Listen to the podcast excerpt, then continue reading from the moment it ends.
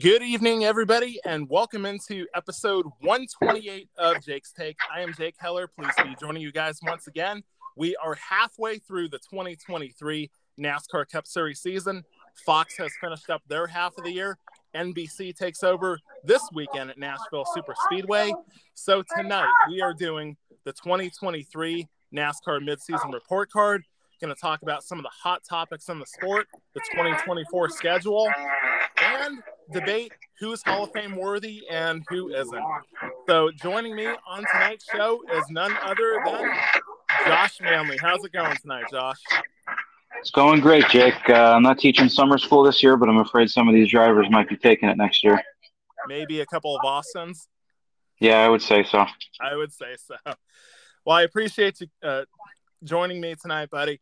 And safe to say, as we kick the show off, from one Josh to another, Josh Berry on Wednesday afternoon at Charlotte Motor Speedway was officially announced as the new driver of the number 4 Ford for Stewart-Haas Racing beginning in 2024, taking the place of Kevin Harvick, who is set to retire after this season. So, Josh, I wanted to get your thoughts and expectations on the other Josh. Well, he's got a great name, so he's got that going for him right off the bat. But, no, honestly, my expectations for him going into next year, first full-time season in Cup, are going to be a little tempered. Yeah. As the guys just mentioned on the broadcast, and I was going to bring up is, you know, Stewart-Haas has struggled this year quite a bit. Last couple of years, quite honestly. And a couple names come to mind when I think about how Josh Berry is going to do. I think of Ty Gibbs, Chase Briscoe, Austin Cindric, how they tore it up in the Xfinity Series. And then they came up to Cup, and they kind of hit a roadblock a little bit, and they've struggled the last couple of years. So my expectations are tempered. I think I'd be surprised if he makes the playoffs next year, but we know that four car has a way of finding its way in victory lane, so I wouldn't rule it out.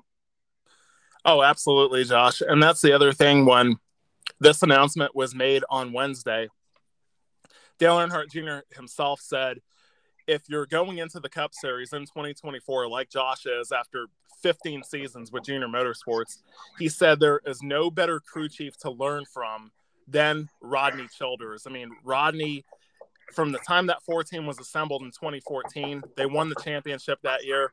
They've won 37 races together, he and Kevin Harvick. But that's the thing. This is a totally different animal with the Cup Series and with the next-gen car. And Josh did a remarkable job filling in for Chase Elliott and for Alex Bowman. But like we talked about a couple months ago when we did the draft show, his first laps in a next-gen car were not until Saturday morning at Las Vegas Motor Speedway after Chase Elliott broke his leg. Right. So realistically, I'm kind of in the same boat as you are, where I could see him potentially missing the playoffs. But at the same time, we know about his prowess on the short tracks, Richmond, Martinsville, Phoenix. I feel like if Josh is going to shine next year, those are definitely the places that he would. Oh, definitely. The other example I was going to bring up too is, you know, we all kind of thought once Corey LaJoie hopped in the 9 with Chase's suspension, I think we kind of figured he was going to, you know, be up front, contended for a win possibly, and he was in the back pretty much all day. So yeah. It just goes to show you could have all the talent in the world, but these cars are hard to drive, and it's a Cup Series for a reason. So he's going to have some growing pains for sure. Yeah, he definitely will. And even that weekend at Las Vegas, I mean, he qualified 32nd and he finished 29th, Josh's first time in the 9 car. And even, you know, he had some struggles at Darlington when he filled in for Alex Bowman. Now, right. There's definitely been some positives to it when he did finish second to Kyle Larson at Richmond, when he did win the All-Star Open at North Wilkesboro Speedway. But like you've talked about, and like we'll talk about here in a second, Stewart-Haas Racing, they've definitely been on the decline ever since about 2021 or so. And as great as it is for Josh, it's definitely going to be rebuilding mode over at SHR. And you will not believe who else is a possible candidate for the 10 car in 2024. Who's that? Michael McDowell. That'd be awesome. That sure would be awesome. I personally think he would get more out of that car than Eric Almirola has done over the past. Oh, for sure. They were just talking on the broadcast about how he gets everything out of that car. He hardly ever makes mistakes, and he's driving, you know, subpar equipment, obviously. And yeah. There you got Eric Almirola with one top 10 on the whole season so far in the premier ride. So I would be all for that move. Definitely. Now, Rodney Childers, like I talked about, the great connection with Josh and with Rodney is their backgrounds are very, very similar. With Josh, he caught the attention of Dale Earnhardt Jr. in 2008 when they were racing online. And this is sort of about the time that Junior Motorsports was starting to evolve into a really good Nationwide Series team.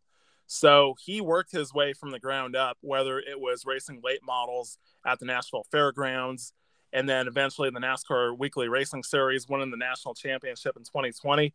Rodney himself, before he pursued this career as a crew chief, he raced short tracks up and down the Carolinas. He actually did a NASCAR Busch Series race in 2000 against Kevin Harvick and Tim Fedowa, his driver and his spotter. But eventually things just didn't align. So I feel like this is definitely going to be a great combination. We know how great Rodney is and how even-keeled he is, too. Yeah, no doubt. He's definitely in good hands with the crew chief. And, you know, Greg Zipidelli being a part of the organization, he's got some good mentors to fall back on. I just worry about some of the other drivers in that stable there haven't really had much success so far. So that would be my only concern.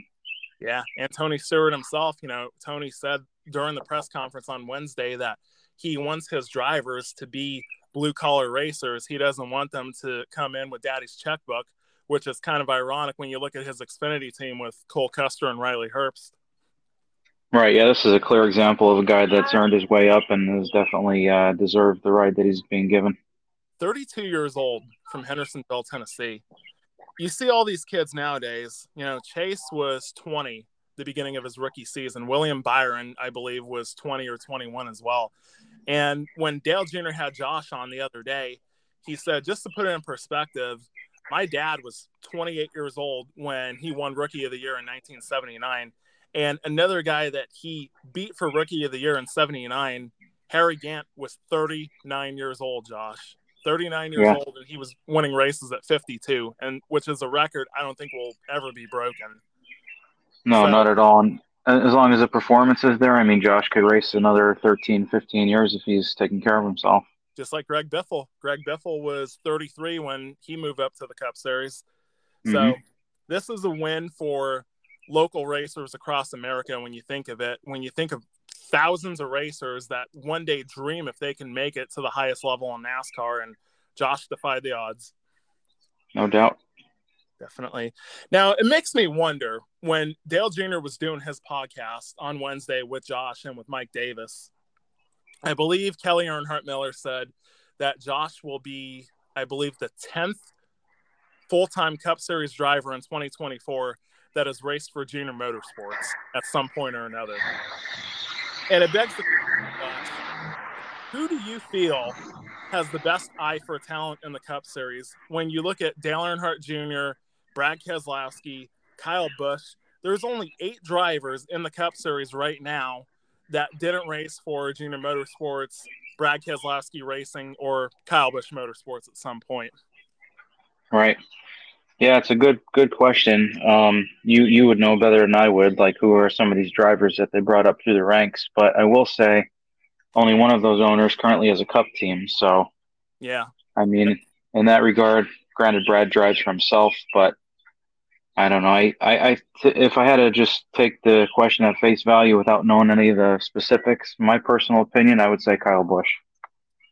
That's definitely solid. I mean, when you think of Eric Jones, for instance, he noticed Eric Jones at the Snowball Derby in 2012 when he was 16 years old, and Eric ended up beating him, and immediately Kyle put the groundwork in for him to get that truck ride in 2013 and run a few races before he could turn 18 years old. Right. The amazing thing with Dale Earnhardt Jr. is when he formed Chance 2 with Teresa, he gave Martin Truex Jr. his big break. He gave Brad Keselowski his big break. And even Chase Elliott, William Byron, Tyler Reddick. I mean, it's definitely a good debate. But it is pretty incredible when you think of Martin Truex Jr. He won 2 Busch Series championships with Dale Jr., 2004, 2005. And then you have Chase Elliott, William Byron, and Tyler Reddick. They also won championships for Junior Motorsports, so – Nothing against Brad, but I think it's definitely narrowed between Dale Jr. and Kyle Busch, in my opinion. I would agree with that for sure. Definitely. While we're on the subject of Stewart Haas Racing, on Monday, Bob Pottras was the one that broke the news that Richard Boswell, who has been the crew chief for the 98 Xfinity car at Stewart Haas Racing, that he would be reuniting with Chase Briscoe beginning this weekend at Nashville Super Speedway. The two of them together in 2020, Chase won 9 races. Richard was a part of 6 of them. He was suspended when that tungsten fell out of the car at Miami. But together from 2018 to 2020, they won 9 Xfinity races together. I just want to get your thoughts on Chase being reunited with his most successful crew chief. Well, I certainly don't know too much about Richard Boswell, but I can tell you that something had to change there because Chase Briscoe is having an abysmal season. I believe he won Phoenix last year at this point, so he already had a win in the books. But, I mean, so far this year, I haven't heard his name once, to be completely honest, as far as contending for a win or even a top 5. So they had to shake it up in one way, shape, or form. If I could just circle back real quick to the previous question about the owners. Yeah. I just want to point out real quick, too, that I certainly think that Junior's alliance with Hendrick and Busch with Gibbs for all these years has certainly helped their ownership and their ability to bring up some of these drivers to the ranks, because there was no doubt that Rick Hendrick was going to get the likes of Chase Elliott and whatnot. So yeah, I don't think Brad really had the support of, you know, Roger Penske or any of those guys, for example.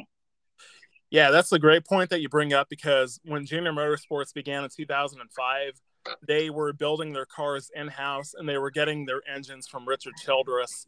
And Dale Jr. said, I mean, he had guys like Mark McFarlane and Shane Huffman. And even though they showed the potential in late models, they tore a bunch of equipment up because the cars were terrible. And so, you know, going over to Hendrick Motorsports and creating that alliance between the two of them, that definitely spearheaded Junior Motorsports into being one of the powerhouse teams in the Xfinity Series. And Kyle Busch, the biggest thing with him switching over to Chevrolet this year, it still remains to be seen if they're going to be as dominant as they were with Toyota. Right, and I don't think either of us want to sit here and blow any more smoke up the asses of these rich owners, but no. I just wanted to point out that I don't think either of them would have acquired the drivers they had if it wasn't for that alliance with those bigger teams. Brad Keselowski, when he caught the attention of Dale Earnhardt Jr., was racing for a Busch Series team by the name of Keith Coleman Racing. So this was in March of 2007. They closed their doors by June. Wow. And Brad thought that his career was over right then and there. And then Ted Musgrave loses his cool in a truck race at Milwaukee. He gets suspended. Brad drives that truck in Memphis, wins the pole, and was on his way to winning the race before Travis Quapple spun him out with a couple laps to go. And that night at New Hampshire, immediately got on the phone and left a voicemail for Brad, and the rest, as they say, is history. That small team that you just mentioned sounds like one of the haulers you'd see broke down on fire on the side of the highway, or a car stolen from in the middle of the night or something like that. Yeah, like Mike Harmon or Jennifer Jo Cobb. Right. Yeah. So the biggest thing, like we were talking about with Chase Briscoe, he had Johnny Klossmeyer as his crew chief, and Johnny was the crew chief on the 14 in 2020 when Clint Boyer retired. They did win their first race together at Phoenix, March of last year. They came within a strategy call of going to the championship four, but it was definitely alarming.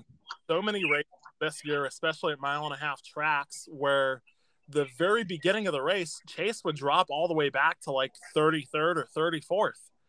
And by the time that Donnie would make the adjustments and everything, it would already be too late by then. They'd be a lap or two down and finish somewhere in the 20s. That penalty at Charlotte, a 125-point penalty, that definitely sealed Johnny Klossmeyer's fate. I think at that point, Tony and Gene, they had no choice but to shake it up. Yeah, no doubt. I mean, I don't think Tim's watched too many races this year, but if he did, he'd probably be pulling the little bit of hair that he has out, because Briscoe's not been good at all. They had a stretch in the month of April where Chase scored 3 top 5 finishes in a row. It was But think of the places that they scored the top 5s at: the Bristol Dirt Race, Martinsville, and Talladega. So, I mean, those tracks, they don't really, you know, they don't really shed any light on who's been good and who sucked. I mean, those are just oddball racetracks, as Brad Keselowski likes to call them. Yeah, I would agree. So, also in the news this week, Josh Harris, who is the new owner of the Washington Commanders and has owned the Philadelphia 76ers since 2011, he has bought an ownership stake into Joe Gibbs Racing.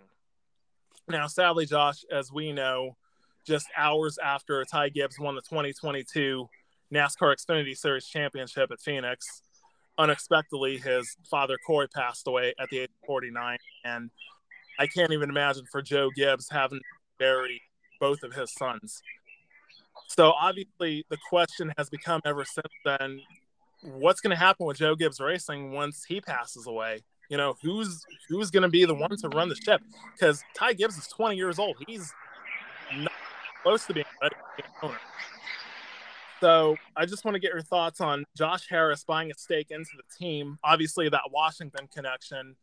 But I've also heard that Corey Gibbs' widow, Heather, that she's starting to become more and more involved with the day-to-day operations of JGR. Well, my first thought when I read this headline here is how much money this guy must have to buy two sports franchises and now a stake in a NASCAR team. Yeah. Secondly, I hope this, you know, I don't know much about this Heather Gibbs, but I hope this doesn't turn into an Earnhardt situation. I don't where you've got. Sorry. I was just going to say where you've got, you know, the woman getting involved and tears the team apart, and, you know, Joe's out of the picture because he's obviously getting up there in age. And, I mean, we'll see how the Commanders run. You can't really get much worse than what Dan Snyder did there, but seems like a good move. I don't know. We'll see if it pays off. Yeah. So the biggest thing with Heather Gibbs is she's a real estate agent in North Carolina. So, I mean, she does have some sort of business background to her. Right. In fact, when Kyle Busch just sold his house not too long ago, I believe Heather was the real estate agent that he went to. Nice. So, I mean, hey, anyone's an upgrade over Teresa Earnhardt, that's for sure. Right. But Josh Harris, when I talked to Boone the other day about Josh Harris, when Josh bought the 76ers in 2011, they were a decent team. They had a great run in 2012. They knocked the Bulls out in the first round. Had a great series with the Celtics before ultimately losing to them. And then that season, Josh Harris just sort of blew up the roster right then and there. And then next thing you know, the Sixers are winning 14, 15 games and talking about the whole trust the process BS. And with the Commanders, I mean, it can't get any worse, like you were saying. And we'll talk about it, obviously, in the next show that we do. But I think it's safe to say Ron Rivera is – by far on the hot seat going into this year, especially. Right. And I'd just like to point out in typical Philadelphia fashion, just like the Eagles used to do, the Sixers had the ultimate choke job these last couple postseasons. So just had to get that in there. We know. And then they fired Doc Rivers, who I think is actually a pretty decent coach, but you can't survive in Philly. No, not one bit. Your love for Philadelphia, man. Tradition unlike any other. Yeah. So now I got to get those jabs in when I can, because if the Eagles are going to keep going to Super Bowls, I'm not going to have much to rest my laurels on anymore. Yeah, I mean, let's face it, the Flyers have not won a championship since 1975. The Sixers, sorry, Sean Rosansky, it's been since 1983 since they won a championship. And with the Phillies, it's been 2008. So I'm sure you're pretty happy with those droughts. Well, speaking of Rosansky, I'm watching the Braves beat the Reds 5-4 right now, so you're welcome. Oh, streak coming to an end. Let's hope. Let's hope. So, since we're halfway through the season, obviously a lot of talk has begun regarding the 2024 NASCAR Cup Series schedule. Obviously, the only two things that are set in stone, the Daytona 500 will be on February 18th. And the season will commence once again at Phoenix Raceway on November 3rd, the fifth consecutive season that they will host the championship race. Me personally, Josh, I was excited about Phoenix when they announced that they were going to get the finale, but now I'm ready for someone else to have it. I hear you, man. You know me, I'm a NASCAR purist, and I'm a big advocate of having the season finale at the series' toughest track, which I believe is Darlington. So until they have the finale at that track, I'm not going to be satisfied with wherever it is. Me neither. And I've been listening to Denny Hamlin's podcast a lot ever since he began back in February. And he said the biggest thing with Phoenix is, you know, how Jeff Gluck runs that poll every Monday, like, was such and such a good race. Right. And all 3 years, I mean, aside from when Chase won in 2020, of course, you know that vote was going to get inflated by his fan base. Right. But with Larson in 2021 and Joey Logano in 2022, and just the lack of racing in both of those races, was it a good race?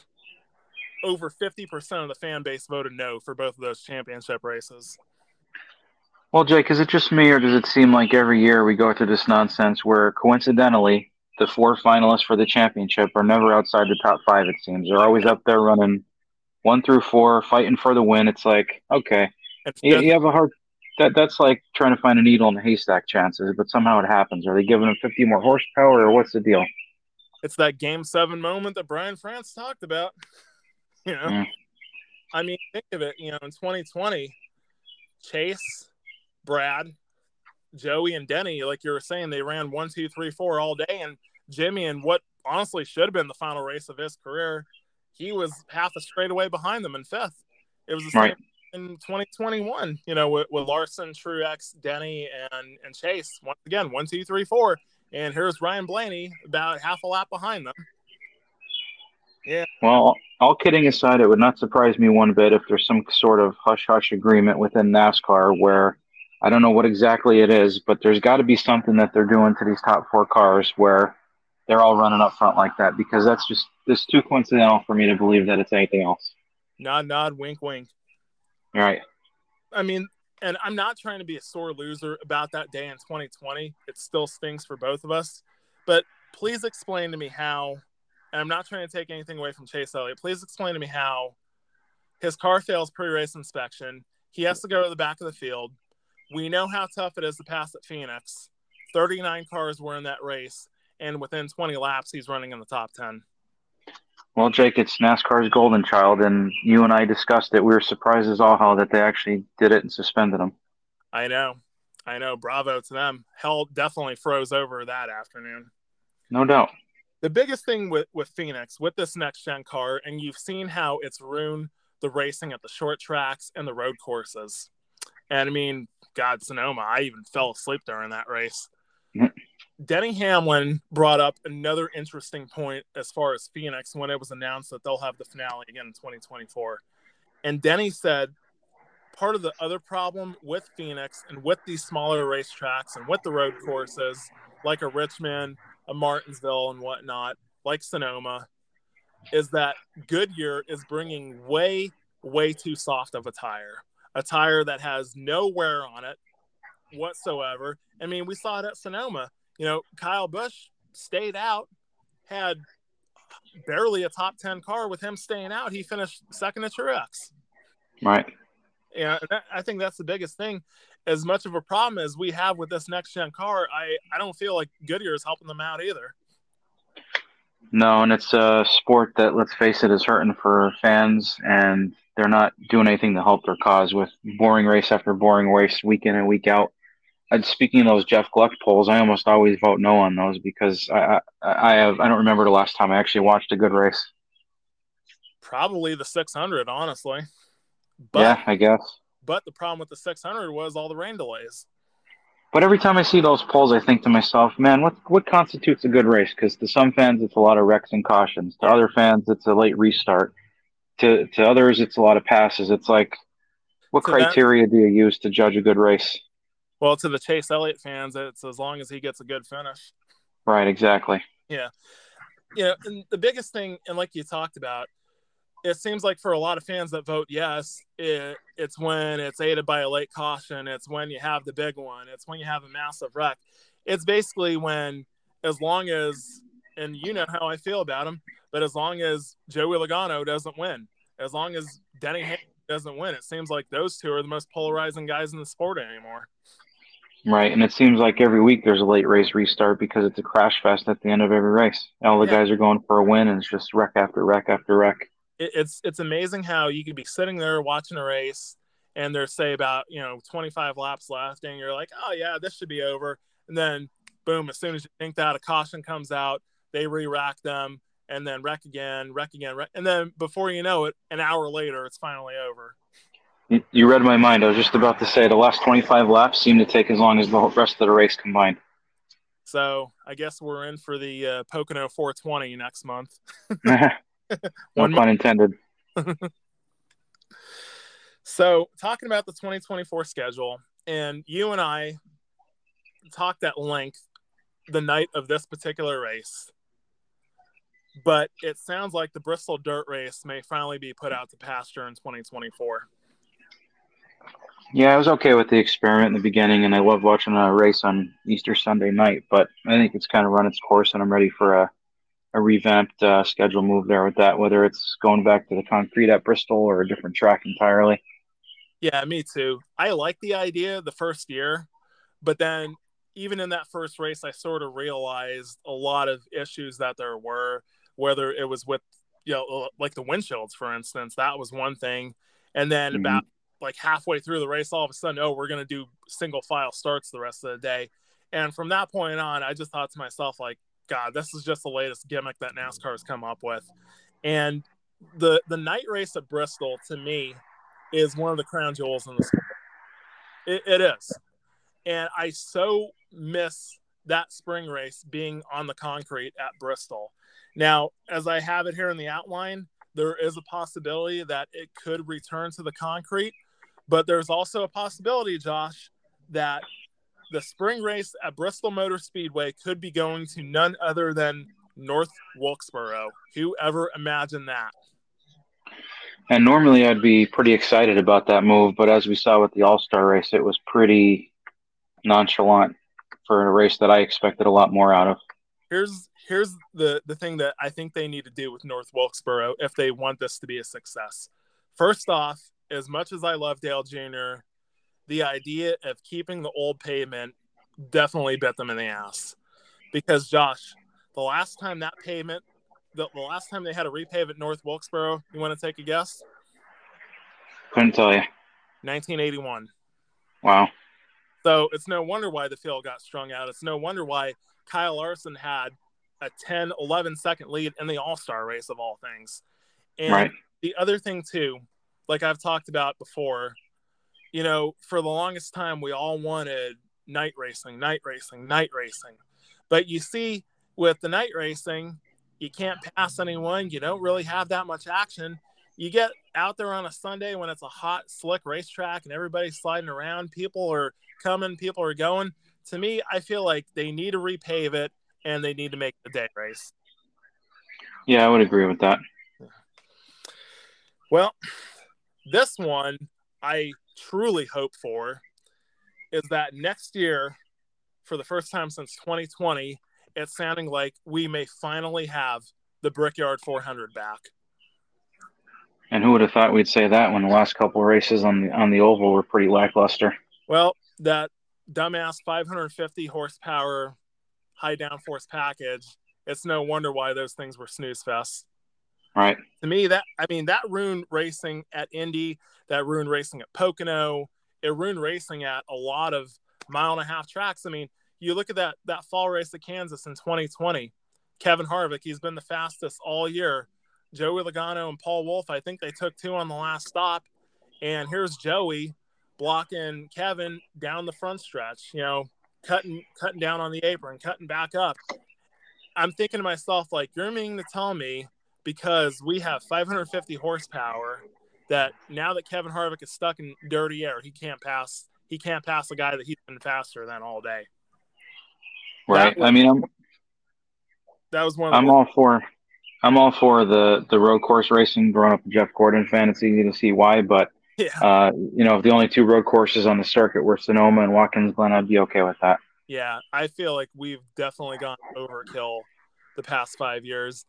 I like the Roval, but now especially with the next gen car, I feel like it's pretty much run its course, as we'll talk about here in a second. But yeah, man, I feel like with the next gen, that's the weird thing with the next gen. We had so many crappy races on mile-and-a-half tracks with the Gen 6 car, and short track racing and road course racing was just incredible. And now here we are with the next gen. Whoever imagined that mile and a halfs and intermediate tracks would produce the best racing in the sport right now? Yeah, that's crazy. There it is. So next weekend, unprecedented territory. We're going back to the Chicago market for the first time since 2019, but it's not going to be at Chicagoland. It's going to be in the streets of Chicago.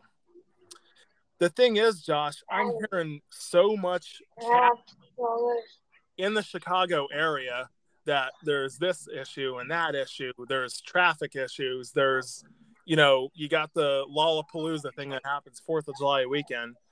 Gun violence. Yeah, exactly. I get that it's the third biggest market on the country, but you're racing through the streets of one of the most violent cities in all of America. And Lori Lightfoot, it seems like she was really the only one that was the advocate for this Chicago street race. So I want to know, this spectacle that we're going to have next Sunday, is it going to be a one and done? It very well may be. I mean, I'm willing to give it a shot because Chicagoland, again, like we were saying with Indy, wasn't exactly a ball of fun. But I think we'll probably know pretty early on if this is going to be something that will stick around or not. It's a little peculiar that they're doing it on, 4th of July weekend. Yeah. But at the same time, like I said, I'll give it a chance and see how it goes. Yeah, for sure. Well, hey, this might be A.J. Allmendinger's ticket to the playoffs, potentially, given all the street racing experience that he had in kart and IndyCar. And that was something I was going to bring up earlier, too, is, I could see NASCAR throwing all these road courses in as a way to say, hey, listen, you guys want good racing and you want to see some of the lesser guys win races, this is how we're going to set it up. So not that they've exactly done that, but I could see NASCAR using that as a rationale to throw more road courses in there. Yeah, I mean, when you think of it, A.J. Allmendinger, as we'll get to here in a second, I feel like he's definitely been one of the bigger disappointments this year. But when you look at Sonoma, Chicago, Watkins Glen, the Roval, that those are going to be his chances to shine.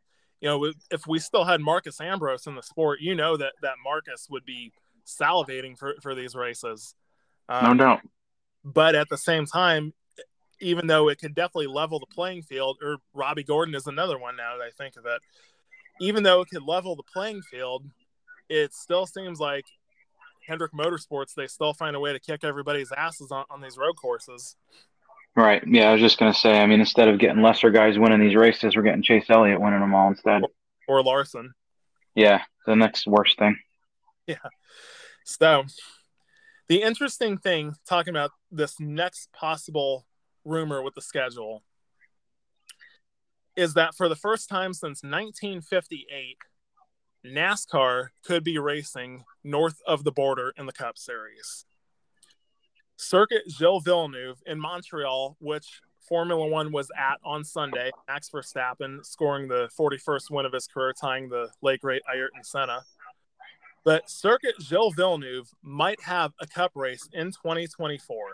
Now, even though it's been a staple in Formula One since the 80s, the NASCAR Xfinity Series had some amazing races there from 2007 to 2012. You think of Robbie Gordon spinning Marcus Ambrose out under caution and getting suspended from Pocono. You think of Ron Fellows winning there in the rain. Carl Edwards passing Marcus Ambrose when he jumped over the curb coming off of the final turn. So, Josh, I want to get your thoughts on potentially a race in Montreal. And at the same time, if we do get it, what race are you getting rid of? So this would be, what is this, a road course again? Yes. Oh, God. Well, I mean, if they're going to add another road course, then I think you have to get rid of one of them. I would say the Roval, but if they get rid of that, they may just go back to the Oval Charlotte. Yeah. That's a tough question. Because the biggest thing with the Circuit Gilles Villeneuve is it's not owned by the France family and it's not owned by Marcus Smith either. So immediately, like, you think, like, Watkins Glen is owned by the France family, and Marcus, he owns Charlotte and Sonoma and all these places. So it's kind of hard to say, but I'm going to, this is a bit of a hot take, but I'm going to say it right here. If on July 30th, if their race sucks once again and they have no desire to repave that track whatsoever, honestly, Josh, I never thought I would say this a couple of years ago, but I would take a race away from Richmond. Yeah, I can see that. I mean, honestly, it was one of the hottest tickets in NASCAR, late 90s, early 2000s, and really over the past decade or so, it's become really one of the more dull races there is. Right. So honestly, if they are going to get Montreal on the schedule, that's probably the one race that I would probably put on the chopping block, which I never, ever imagined. I would say take away one of the Kansas races. That would be my pick. Yeah, which is interesting since that was probably one of the better races that we've had this year. But at the same time, you also wonder, like, is it really worthy of having two races? I think if they do substitute that with a race, I think you're probably looking at getting rid of one of the road courses or one of the tracks that have two races. I highly doubt they'll take away a track that has one. Yeah. And that's an interesting point that Joey Logano had not too long ago. He's basically of the mindset that he feels that every track should only have one race. I wanted to get your thoughts on that. Well, I guess he's in favor of shortening the season then too, huh? Pretty much. Yeah.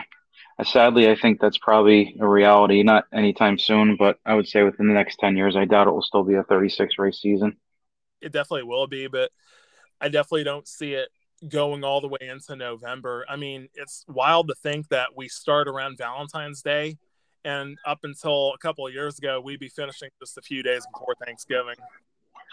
Yeah, I think when you talk to the drivers in the garage, they all say how long and grueling the season is with, you know, the very little time off that they get. So, yeah, during their playoffs, they get murdered by the NFL. For as much as I love watching the races on Sunday, I've told you this numerous times, like I'm to the point now where I kind of like to find something better to do on Sundays because the races are so uninteresting. Yeah, and some of them are just way too long. Yep. So as we talked about with the Roval, there is that possibility that Charlotte Motor Speedway, for the first time since 2017, that their fall race may be back on the oval. Josh, I just wanted to get your thoughts on the Roval, if this is potentially the last time that we do race on it on October 8th, yay or nay? I'm okay with getting rid of it. I'm not a fan of the man-made road courses. Like I said, if it was just Sonoma and Watkins Glen, I'd be okay with that. So I'm all in favor of getting rid of the Roval. Me as well, because here's the thing. I never imagined when we debut this next-gen car, you can make the argument the best track that is suited for the next-gen car right now is Charlotte. When you look at the last two Coke 600s, because the Coke 600 during the 550 horsepower era, so you had Truex in 2019, Brad in 2020, Larson in 2021. And the one common theme with those three Coke 600s with the 550 horsepower was I damn near fell asleep in all three of those races. Right. And with Charlotte, last year with the 600 and this year, even with it being on a Monday, you had nonstop action from the drop of the green flag to the checkered flag. And it sure as hell became NASCAR's longest race, became a true marathon.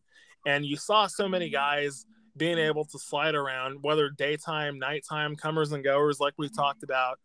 So honestly, I really, really would love seeing the fall race back on the wall, because I'll even say it, like, when I was younger, that was usually the weekend of my birthday was the fall race in Charlotte.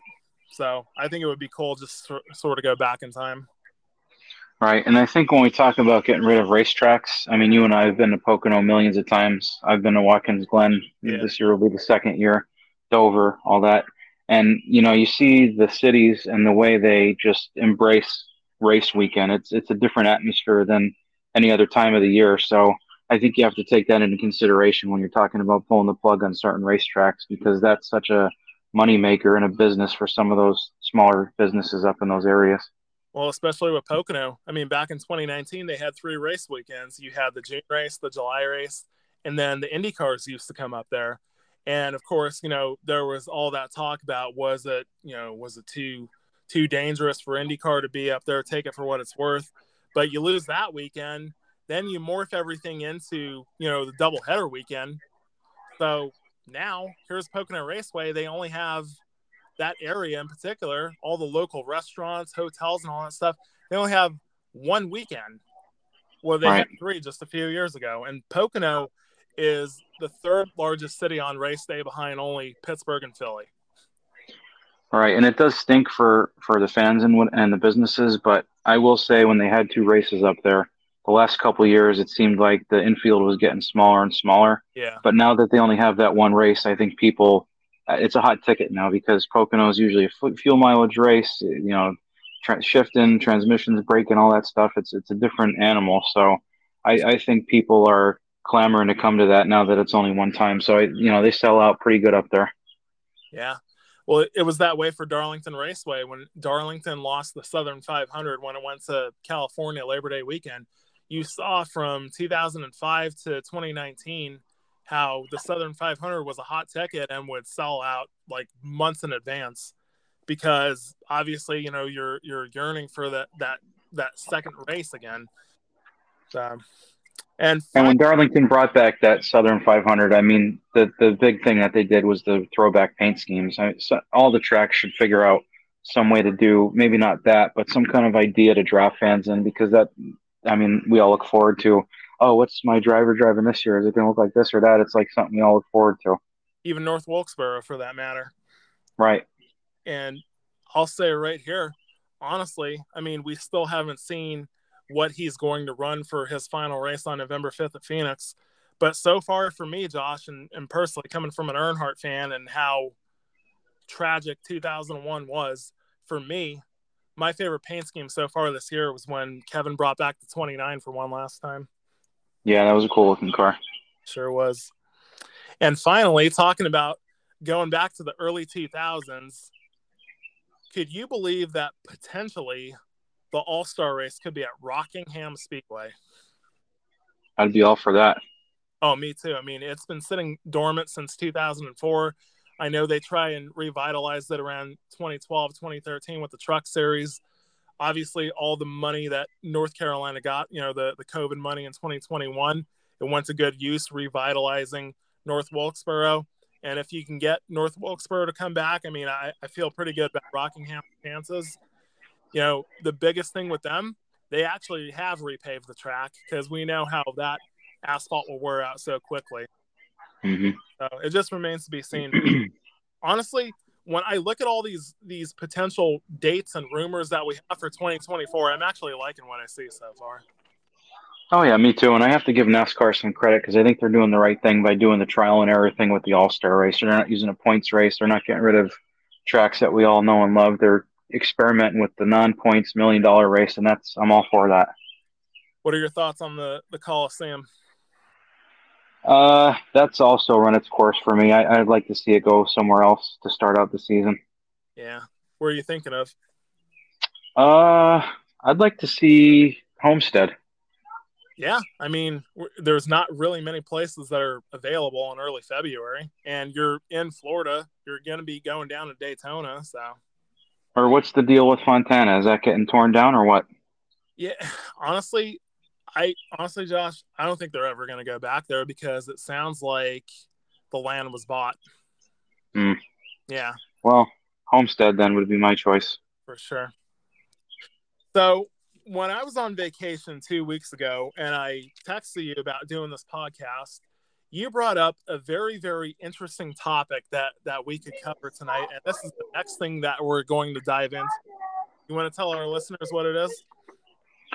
Yeah, so I brought up this idea to Jake where we kind of went through the entire point standings field and we would decide who we thought is currently a Hall of Famer or not. And obviously you're going to probably eliminate half the field right off the bat, but I think there's some interesting drivers to talk about as far as Hall of Fame worthiness or not. All right, well, let's get right into it, buddy. So I'm going to go off of the current playoff grid. This is how we're going to go. So currently, William Byron is the number one seed, and all the way down in 33rd is Noah Gragson. I think, Josh, like you were saying, I think that's something that's going to have to go to summer school. Right. All right. So, our number one seed right now is William Byron, 3 wins on the year, 17 playoff points. Me personally, Josh, at the moment, even though he is our 27th NASCAR Xfinity Series champion. He has 7 Cup wins to his name. At the moment, not all material, but if he keeps on the trajectory that he is, definitely going to be a Hall of Famer one day. Yep, use the exact word I was thinking of. He's on the right trajectory for sure. He's finally getting the wins. Obviously, driving that iconic 24 car, he's got big shoes to fill. But I'll go on record to say if he wins a championship, regardless of win numbers, he'll definitely be a Hall of Famer. Oh, for sure. I mean, a Cup championship, that's pretty much an automatic right then and there. There's only a few guys on the list, like number 5, for example, where I could see no championship and still worthy of the Hall of Fame. Well, obviously, look at Dale Earnhardt Jr., no right. Cup championships, but he's in the Hall of Fame, and Denny has 23 more wins than him. Right. So, yeah. Honestly, these next 4 guys, Kyle Busch, Larson Martin. All locks. Yeah, they're locks. There's no need to go through that. Now, like you were talking about with Denny Hamlin at the 5th seed right now, that's where it gets interesting because he has 49 Cup wins to his name. And he is only one behind Junior Johnson for the most Cup wins by a driver without a driver's championship. And I say that because think of it for a second.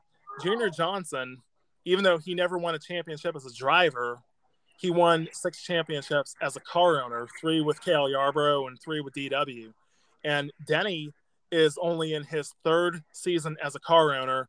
And obviously, as we know, the talent that Tyler Reddick has and how 23XI is going to build and get better as time goes on, there's always that possibility of Denny winning a championship as a car owner if, unfortunately, the stars don't align for him as a driver. Right. It's obviously going to be the biggest regret of his career when he does end up retiring, which is probably not too far away from now. And, the parallels between him and Mark Martin are just, like, uncanny. I would probably... This might be a bit of a hot take. I know everybody refers to Mark Martin as the greatest driver to never win a championship, but for me personally, it's Denny. He has more wins, correct? Yeah, 49 compared to 40. Yeah, I would agree with you, honestly. I don't even think it's that much of a hot take, to be honest. I think Denny's deserving of a championship. I'm not sure he'll ever get one. I feel like with this new format, it's almost kind of luck-driven a little more than talent-driven, like – you could have a terrible stretch of races, make the Final Four, win that race, or finish highest, and you're the champ. But it's not as hard as it used to be. So, I don't know. I think his best chance was a few years ago when he missed out. Yeah. I mean, when he was paired with Chris Gabehart in 2019, and they went to the championship 3 years in a row, I personally felt like 2019 was the best chance, and he was in a great position that night at Miami. And for whatever reason, they put way too much tape on the front grill of the car and the engine overheated. That has a Buffalo Bills type feel to it, what you just said there with the 3 championships. Yeah. Well, 2010, I think, was the biggest example. He won 8 races, but after that 8th win at Texas, the day that Jimmy's pit crew was garbage, and that was when Jeff Gordon got in the fight with Jeff Burton, and Chad went and got the 24 crew from Steve Letarte to pit Jimmy. Denny, I think, made his biggest mistake right then and there in the media center, saying like, "Oh yeah, we've got Jimmy, we've got Chad, we've got these 2 races left." He's like, "We've got it." Ran out of Phoenix and then spun out at Miami, and then just like that, Jimmy Johnson wins his 5th championship in a row. Well, since I don't know if we'll record another episode before this happens, do you think he wins Pocono and holds up this year and breaks the record? Well, is Chase Elliott going to finish 2nd? Very well may. Well, like we talked about a couple weeks ago, I feel like it will be another JGR battle for the Pocono, like you were talking about. Obviously, with Kyle now being at RCR, I could definitely see Pocono coming down to Denny and Truex. But even with Kyle being a part of RCR, I could definitely see him being in the mix of Pocono because Tyler Reddick did finish 2nd there last year. Yeah, I agree with you. I think it's going to be a Denny Truex battle for sure. And other than that, completing the top 5, I mean, I hate to be bland, but it would probably be Byron and Larson. Yeah, I would agree with that. So the 6th seed, is the number 12 of Ryan Blaney. Ryan is definitely coming off the biggest win of his career with the Coca-Cola 600, but only 8 wins to his name. And when Ryan won the Coca-Cola 600, Josh, this was the first time in his career that a race where he led over 100 laps, he went on to win. So Ryan Blaney, no way. Yeah, I would agree. And, you know, the one thing that Byron and Blaney have on their side that a guy like, say, Michael McDowell or Chris Buescher doesn't exactly is, you know, age is on their side. They're young guys. They have a long ways to go yet. So they could certainly get the Hall of Fame credentials, even though they don't have them yet. I agree. Now, his teammate, the 22 of Joey Logano, that's a surefire lock, especially with two championships. Sure. The 45 of Tyler Reddick. Now, Tyler has 4 Cup wins to his name. 2 Xfinity championships, 2018 with Dale Earnhardt Jr. and 2019 with Richard Childress. But even with 2 Xfinity championships, as of right now, I feel like there's still more left to be done. Right, and I would say that Reddick and Byron are more on a better trajectory for the Hall of Fame than Blaney is. He's way too big a gaps between his wins for me to say that he's even on pace right now to be a Hall of Famer. And he hadn't won since Daytona, August of 2021. And that's the thing with Ryan Blaney. And I get that, you know, a lot of times, as long as you lead that last lap, it's all that matters. But when you think of it, Josh, 8 wins to his name. And like I talked about, think of how many races he led well over 100 laps. And then all of a sudden things don't go his way there at the end and he fades to like 7th or 8th. Right. Yep. It's unbelievable. The 20 of Christopher Bell. Christopher is our 2017 Truck Series champion. And has tons and tons of Xfinity wins, no championships there. But at the moment, just like Tyler Reddick, he only has 4 Cup wins to his name. Yeah, still too soon. It's way too soon. But you know what, though? The run that he went on last year, the must-wins that he had at the Roval and at Martinsville, to me personally, Josh, I feel like it's only going to be a matter of time until Christopher Bell's a Cup champion. No doubt. Up next, our Daytona 500 champion, the 47 of Ricky Stenhouse Jr. That was the 3rd win of Ricky's career, but his 3 Cup wins, Talladega, Daytona, and along with that, his 2 Nationwide Series championships in 2011 and 2012. I don't feel like he's Hall of Fame material. No, I was going to say maybe restrictor plate Hall of Fame, but definitely not NASCAR Hall of Fame. I agree. And up next, a guy that we love, but like you said at Dover, a guy that very quickly could be landing on our shit list the way that he was driving at the beginning of the year. And that is the number 1 of Ross Chastain. Incredible story, but at the moment, only 2 wins to his name. 2nd in the 2022 Cup Championship to Joey Logano. 2nd in the Truck Championship in 2019 to Matt Kraft, and he's not a Hall of Famer yet. He's on the trajectory to be in the Hall of Fame of wrecking as many and pissing off as many guys as he can.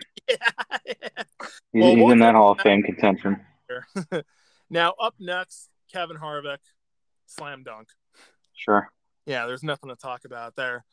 The 17 of Chris Buescher. So Chris has the 2 Cup wins to his name, Pocono and Bristol, in the 2015 Xfinity Series Championship, but obviously still way more left to be done. Right. Now, his car owner, the number 6 of Brad Keselowski, our boy, 2012 NASCAR Sprint Cup Series champion, 2010 NASCAR Nationwide Series champion. He has 35 wins in the NASCAR Cup Series, every crown jewel with the exception of the Daytona 500, 39 wins in the Xfinity Series, and he and his father, Bob, they are the only father-son duo that have ever won in the Truck Series. So, wow. Brad Keselowski, definitely a Hall of Famer. Yeah, and how old is he? 39. All right, so let's say he races another 6 years driving that 6 car. Okay. When you look back on his career, I know they don't wear hats going into the Hall of Fame, but do you see him more as a Blue Deuce Miller Lite guy or a 6 Kings Hawaiian Kohler, that sort of thing kind of guy? Blue Deuce. I mean, that's where he won his championship. Me too. I agree. Even if he won a championship with the 6, I would still be a Miller Lite guy with him. That would be amazing. It would be. Up next is the 23 of Bubba Wallace. He has 2 Cup Series wins to his name, Talladega and Kansas this past fall, along with 6 Truck Series wins to his name. Obviously, without a doubt, Josh, the most successful African-American driver that there's ever been in the history of NASCAR. And I feel like he has done a remarkable job being an advocate as he has for so many things going on, whether it's civil rights or whatnot. But at the moment, I wouldn't say Hall of Famer just yet. No, not at all. But going back to Brad real quick, has the six car ever won a championship? No. Okay, no. So he's got that curse to break. Here's the thing with Mark Martin. You want to talk about Buffalo Bills. But Mark Martin finished second in the championship 5 times. Now, obviously 4 of them were when he was in the 6 car, and the other one was when he drove the 5 car at 50 years old. Right. Now, Josh, here are the guys that Mark Martin finished second in the championship to. Dale Earnhardt in 1990 and 1994. Jeff Gordon in 1998. Tony Stewart in 2002. And Jimmy Johnson in 2009. All Hall of Famers. All Hall of Famers, man. And the frustrating thing, and coming from an Earnhardt fan, the frustrating thing about 1990 was when he won the second race of the year at Richmond. He beat Dale Earnhardt. And after the race was over and they were tearing the car down, Richard Childress came walking by with an official and he pointed under the hood and he was like, "It's right there." And they found an illegal intake manifold on the car. Oh, man. They penalized Mark 46 points because that was the difference between first and last car in the lead lap. He lost that championship to Dale by 26 points. Yikes. Yeah, that has to sting. And when Steve Meal was on the Dale Jr. Download back in February, they talked at length about, I mean, really how mixed emotions that was for Steve losing that championship, and then for Dale Jr. seeing his father win the championship in such a controversial fashion like that. No doubt. While we're on the subject of Dale Earnhardt Jr., I'm sure this is the one you've been waiting for. Oh, yeah. The 48 of Alex Bowman. 7 NASCAR Cup Series wins to his name and a NASCAR Xfinity Series win to his name at Charlotte Motor Speedway. Josh, I'm just saying it, not a Hall of Famer. Not a Hall of Famer, and honestly, Jake, looking at the list, there's only one other guy on this list that's even Hall of Fame worthy right now, so we could probably save our listeners a ton of time and jump right to that one. Yeah. Well, obviously, I would have to say Chase Elliott, definitely a Hall of Famer. Yeah, for sure. And I feel like looking at this list, Ty Gibbs definitely Hall of Fame potential. Oh, no doubt. I made the prediction that when he came up to Cup, he was going to be the next Kyle Busch. But so far, I mean, it's only one season. But yeah. I thought between the Cup experience he already had filling up for Kurt Busch and the talent he showed in Xfinity, I'll be shocked if he goes winless this year still. Yeah, I feel like he's definitely going to get better as time goes on. But impossible. And that's the thing. You say the next Kyle Busch, and he's the guy that took over Kyle Busch's car. Right. Looks just like it with the interstate battery scheme. It does. And like we talked about before, honestly, probably a smart move, changing it from the 18 to the 54. It's a good try to establish his own brand and his own identity. And also on a personal note, when his father, Coy, when he ran in the NASCAR Busch Series back in the day, 18 was his number. So probably a good move to put it on the shelf for a little bit. Oh, no doubt. And, you know, he's certainly racing with a heavy heart this year, losing his dad right after the championship last year. So you can't discount that emotional roller coaster that he's going on. Well, and no, there's honestly no one better that could help guide him during such a very tough period in his life than Dale Earnhardt Jr. And right. Dale Jr. even said it when he recorded the podcast just a few days after Coy passed away. You know, he even said right then and there, he's like, if Ty needs me at any time, he's always welcome to call me. So. Right. And that whole Gibbs family seems super spiritual and religious too. So I think he's in good hands. Yeah. That's the biggest thing with Joe.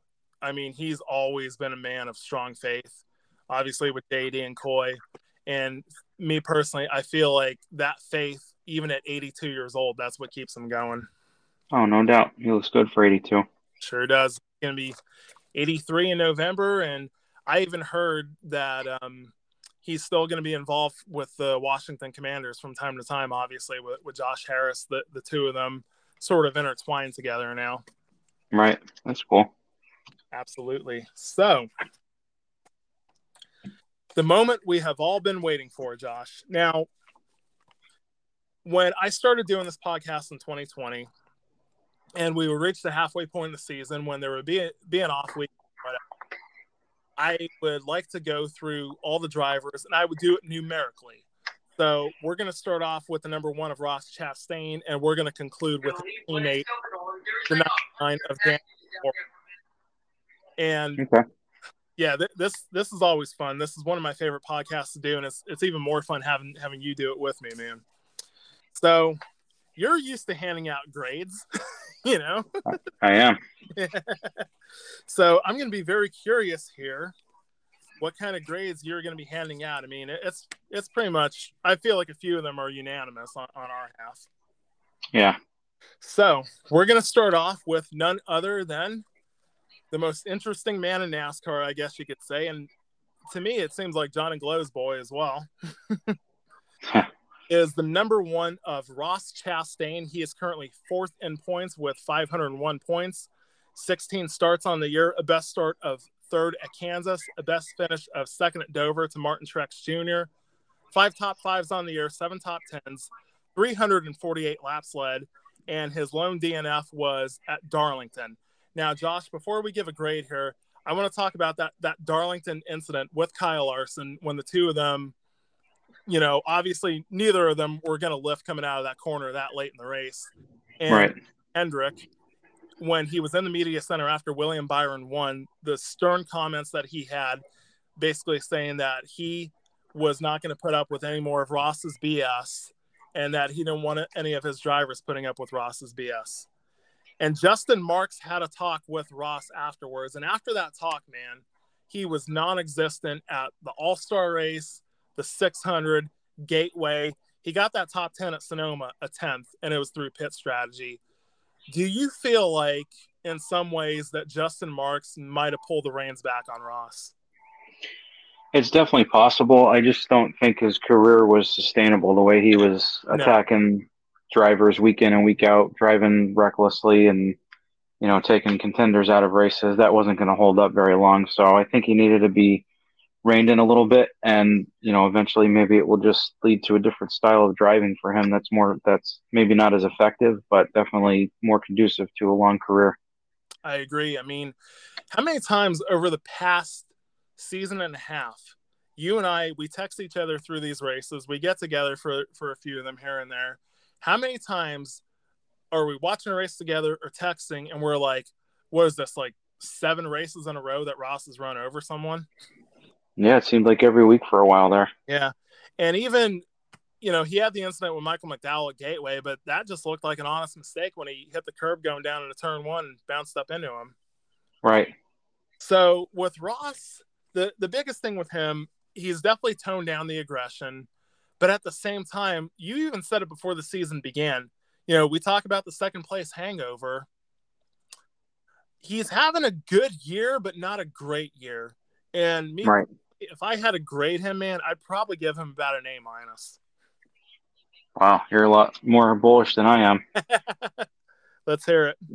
Well, just because of the fact that, you know, he doesn't have any wins yet, he's certainly playoff contending in points, but I don't feel like he's Final Four potential like he was last year. I'm going to go with a C+. Yeah, it's just a combination of things. The lack of wins. I know he's led a few laps here and there, but, you know, wrecking guys still, having the aggressiveness taken away from him by his car owner. Yeah. All those things combined into one, I think, are going to lead to him not making the Final Four. And for that reason, I have to go C+. And that was my championship pick at the beginning of the year. Oh, it's not looking too good. No, it isn't. Up next is the 2 of Austin Cindric. Dude, oh, God. Talk about a sophomore slump. 21st in points, 292 points, 16 starts on the year. He started 2nd at Atlanta behind his teammate Joey Logano. His only 2 top 10s on the year, a pair of 6th place finishes at Las Vegas and Coda. And Las Vegas, Jeremy Bolins had him stay out under the last caution. 7 laps led on the year, 2 DNFs. Dude, he's a road course ace, and he was passed by Josh Bilicki at Sonoma. This isn't sour grapes or anything. I'm giving Austin Cindric an F. Yeah, I would agree with you, Jake. And I was going to say, there's people in our circles that like to say, the two cars never look so good. I'd go out on a limb and say the two cars never look so bad as it has this year. Dude, this is the worst I've ever seen the two car ever since it began. Yeah, and that's no joke. That's the honest to God truth. So I would agree with you. And F is the proper grade there. And the unfortunate thing with all this, Josh, is at some point or another, with how bad he's running and with how bad Harrison Burton is running, because let's face it, even though it's the Wood brothers, it's a fourth Penske car. I told you a couple weeks ago, it would not shock me one bit if Roger Penske moves Jeremy Bolins to the 21 and Brian Wilson to the 2, because Brian was Austin's crew chief when he won the Xfinity Championship in 2020. They're both terrible this year. And ultimately, I feel like Jeremy Bolins is going to be the fall guy for it. Yeah, try shaking it up and getting that mojo back like they did with Briscoe, like we talked earlier. Yeah. From one Austin to another. Similar grades. Yeah, the three of Austin Dillon, 28th in points, 223 points on the year, penalized 60 points after Martinsville. I think it was like some sort of sway bar issue or whatever. His best weekend was the Bristol Dirt Race, where he started second and finished third. That's his only top five on the year. 4 top tens, 3 laps led. It was during a sequence of green flag pit stops. 5 DNFs on the year. Josh, when your teammate is Kyle effing Busch, when you were the guy that convinced your grandfather to bring him over to Richard Childress Racing, and he has 3 wins on the year, I got to give Austin Dillon an F as well. Yeah, I'm going to go the same. And honestly, I'm beginning more and more to wonder how a guy with his talent is driving such an iconic car. His grandfather.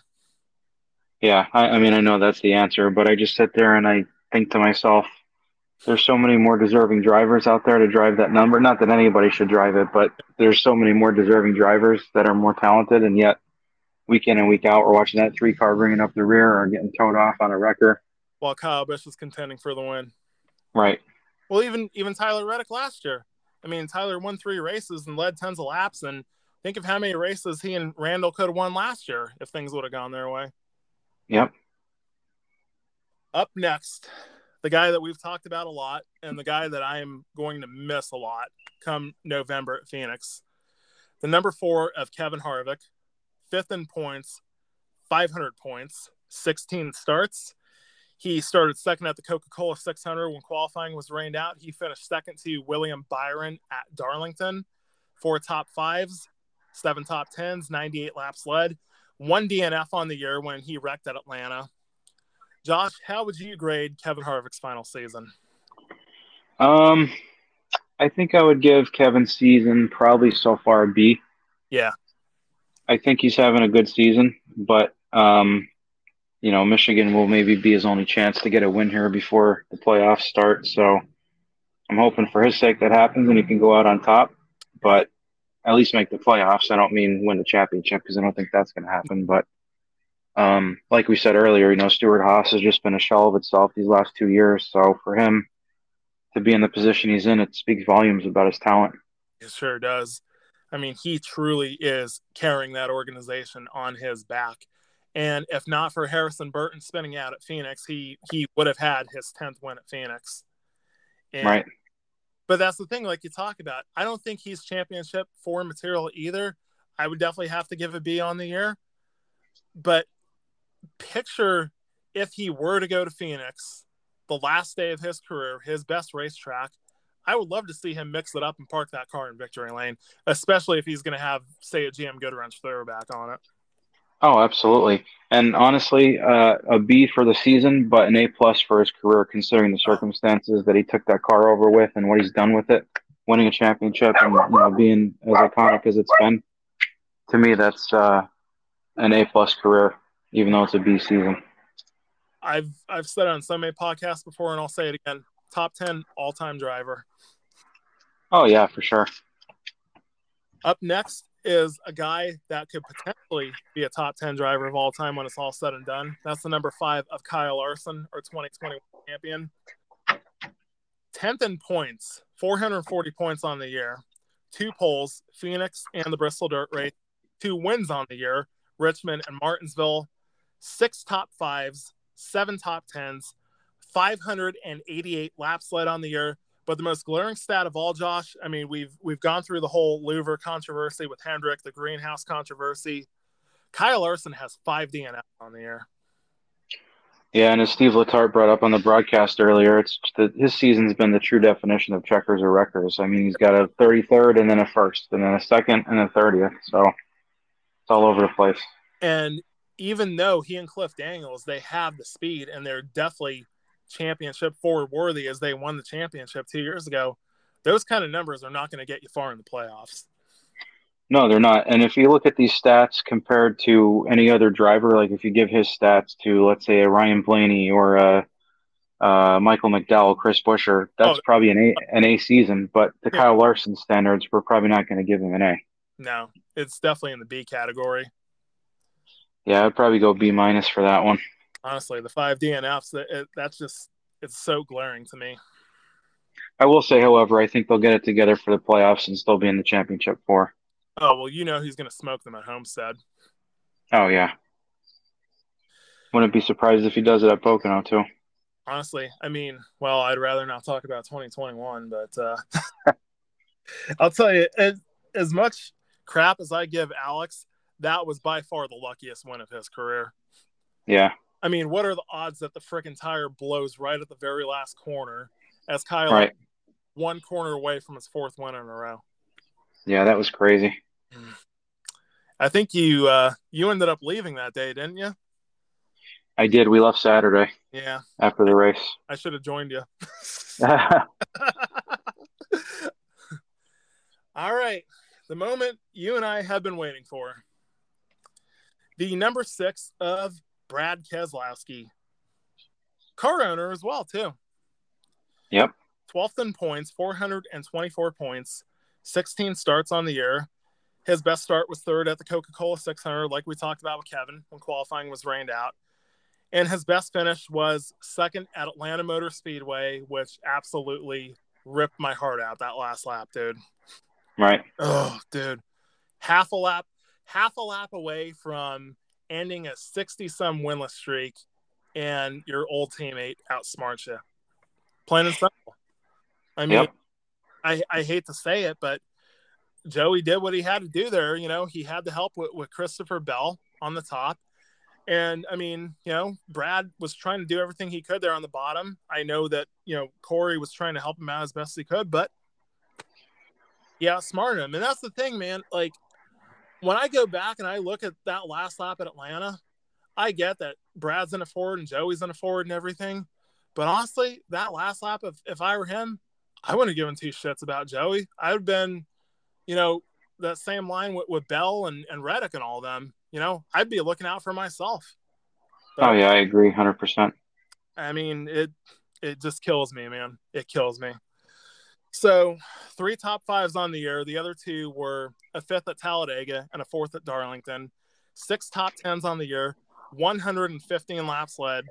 2 DNFs, swept up on the last lap of the Daytona 500, and they broke an axle at Circuit of the Americas.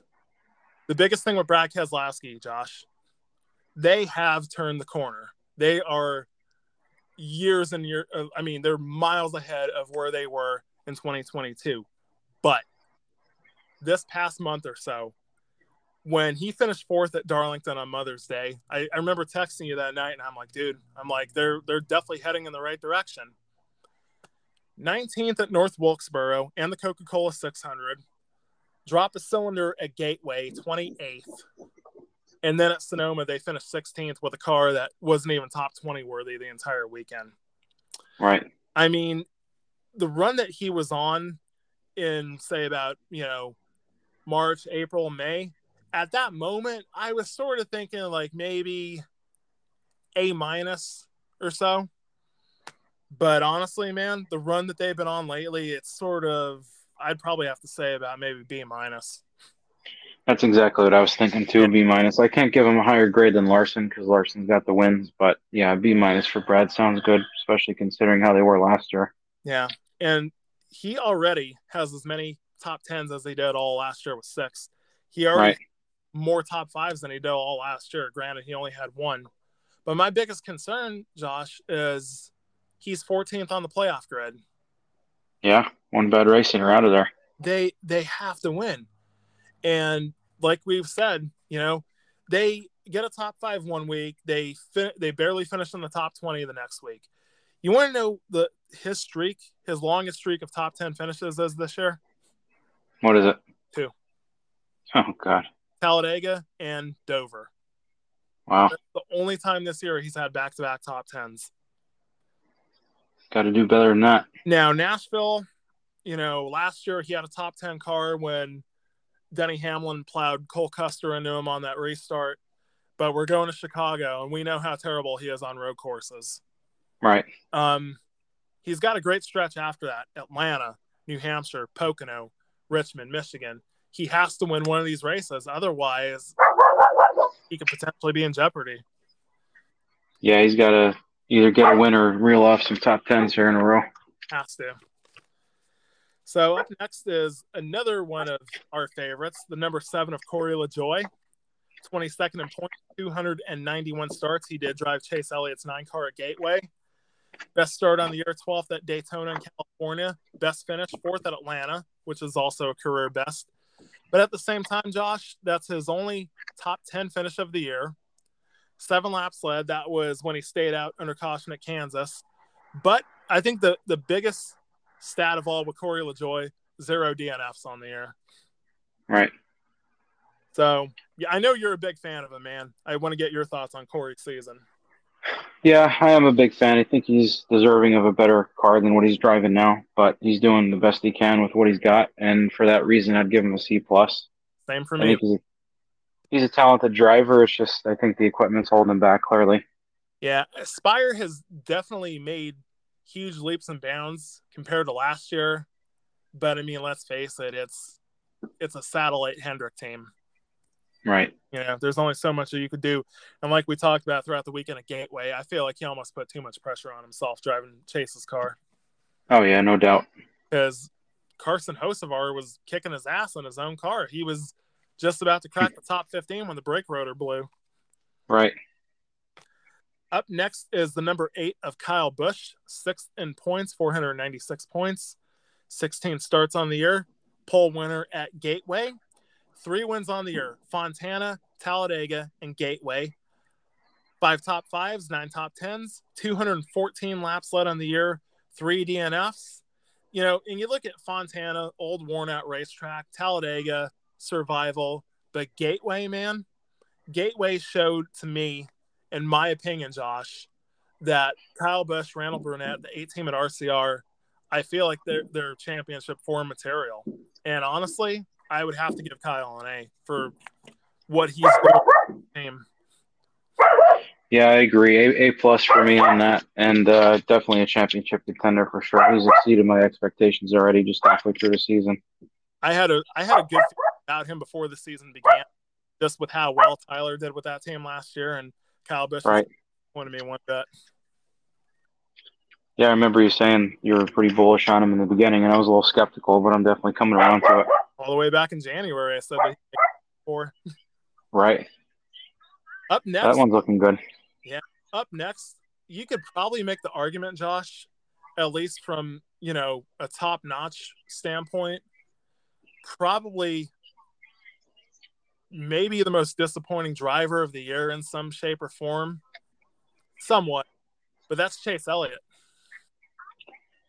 Yeah, I would go there with you except for the injury. That's the one thing that's given me pause about calling it a disappointment because he's even once he came back, he was still contending, not necessarily for wins, but for decent finishes. So I'm going to give him a pass.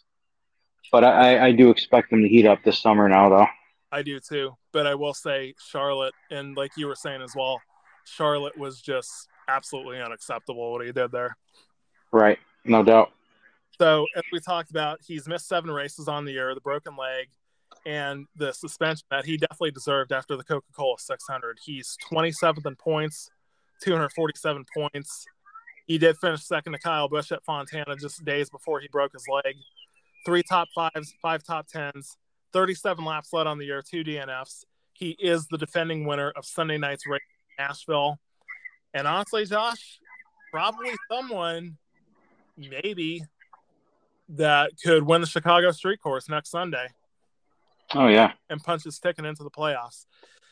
I mean, I'm sure it's kind of hard to say when you miss 7 races like that. I mean, you'd probably have to say incomplete. Yeah, that's exactly what I was going to give him as an incomplete because, like I said, I do think he's going to heat up here and maybe make the playoffs, getting a win, but it's going to be tough. Yeah, for sure. And like we talked about with Brad, that's someone that I truly worry about as far as him making the playoffs is Chase, because there's so many tracks that he's capable of winning at, whether it's Nashville, Chicago, Atlanta, New Hampshire, Pocono. You know, hopefully it won't have to be as much of a gift as last year was. So yeah. He's definitely going to have a good stretch to finish out the regular season. Well, I would venture to guess that it's coming from somebody that has broken a leg before. He's probably getting close to 100% right around now or a couple weeks from now. So right. If he doesn't win a race between now and the playoffs, I'd say it's definitely a disappointment. So he broke his leg March 3rd, and it's June 23rd. Yeah, so almost 4 months. Yeah. Now, if you don't mind me asking, Josh, what was the timeline for you? I would say it was probably 2.5, 3 months before I was back to normal.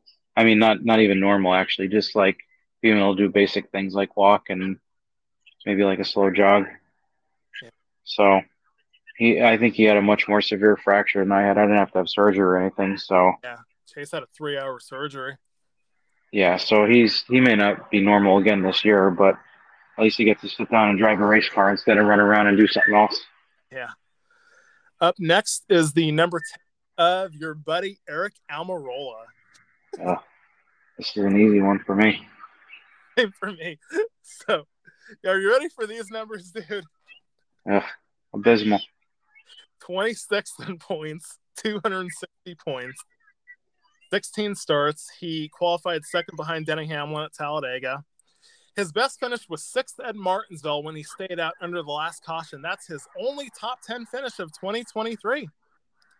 Oh, good job, Eric. Not counting the Xfinity win at Sonoma. His 44 laps led on the year, Daytona, Atlanta, and Talladega. 3 DNFs. Eric Almirola, you get an F. Yeah, and honestly, if it wasn't for Kevin Harvick, SHR as a whole wouldn't be getting enough because their performance has been just so underwhelming. Abysmal. Yep. Up next is the number 11 of Denny Hamlin, 8th in points with 462 points, 16 starts on the year. His 2 poles are Talladega and Sonoma. He won at Kansas Speedway, that epic battle on the last lap with Kyle Larson. Firstly, Josh, I got to say Kansas is probably my favorite so far. 4 top 5s, 6 top 10, 255 laps led on the year, 2 DNFs. Denny, it's hard to say because he's hot and cold. Every time you feel like he's just about ready to go off on a tear, something happens. Right. So I don't feel like they're in the A category, but I would probably have to say like at least the B+ with the speed they've been showing lately. Yeah, I was thinking a B- because even though they do have to win the 2 DNFs, haven't led a ton of laps really. No.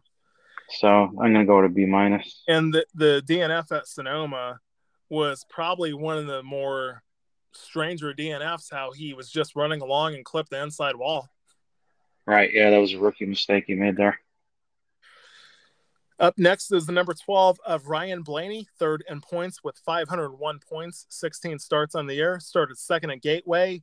He did win the Coca-Cola 600, 4 top 5s, 9 top 10s, 319 laps led on the year. And the great thing about Ryan Blaney's season so far, 0 DNFs. Right. And Ryan, go ahead, Josh. I was just going to say I'd probably go B+ for Blaney. Yeah. I mean, honestly, it's when you have your teammate, Joey Logano, who won the championship last year. And, I mean, really think about that for a second, too, how he's easily the second-best driver at Penske. Joey, obviously, is in a class of his own. Ryan, and then Austin Cindric is definitely 3rd out of 3. There was no other way. I can't imagine how much that how his confidence was shot last year when you're the only Penske driver to go winless, when you're trying to pass your teammates and win the Daytona 500, and what happened. I mean, you could definitely tell until he won the 600 that Ryan Blaney was definitely lacking confidence. Oh, yeah, for sure. And I personally don't think he's done winning this year. I think he's going to get a couple more. Dale Jr. was saying the same thing. As a matter of fact, the crazy thing is, Dale Jr. at the very beginning of the season, that was actually his pick to win the championship. That wouldn't surprise me. Yeah, I mean, I thought it was a little premature at the beginning of the year, but now, I mean, he finished third at Nashville last year. He's good on road courses. He had a shot to win Atlanta. We've seen him win at Pocono before, so I think Ryan is definitely going to heat up during the summer months. I mean, really, the only track that I think is going to be a detriment to him is Richmond. Right. Which always has been. Yeah. Up next is the number 14 of Chase Briscoe, 31st in points, 183 points, penalized 125 after the Coca-Cola 600. 16 starts, best start of fourth in Martinsville and Talladega. His best finish was fourth at Talladega. 3 top fives, 4 top tens, 115 laps led on the year, and 1 DNF. I like Chase Briscoe, but let's face it, man, it has been a complete disaster. I have to give him an F, and even as excited as I am for him to be reunited with Richard Boswell, it's definitely going to take a while before they find their mojo again. Oh, yeah, for sure. I'm going to take the penalty out of the equation because that's definitely not his fault, so I'm going to give him a D, but it has not been an ideal season by any stretch of the imagination. For a guy that came within 20-some laps of making it to the Final Four last year. Right. Yeah. But yeah, definitely not his fault. And I honestly, like we're going to talk about here with the other Stewart Haas car with Ryan Preece, now that I think of it, I definitely have to lean more in the direction of a D when it comes to Chase Briscoe. Yeah. Our next guy. Now, this is an interesting thing that I want to talk about, Josh, is the 16 of AJ Allmendinger. I read a rumor a couple weeks ago that A.J. Allmendinger, even after one season in the Cup Series, that he already could be heading back down to Xfinity in 2024. Wow. And it's interesting because, A.J., he left the Cup Series in 2018 because he wasn't happy. He went to Xfinity, had a blowout, won tons of races, almost won the championship in 2021. To me, it almost feels like – it almost felt like he was more happy racing in Xfinity than he is in the Cup. Was there any rumors on who would replace him?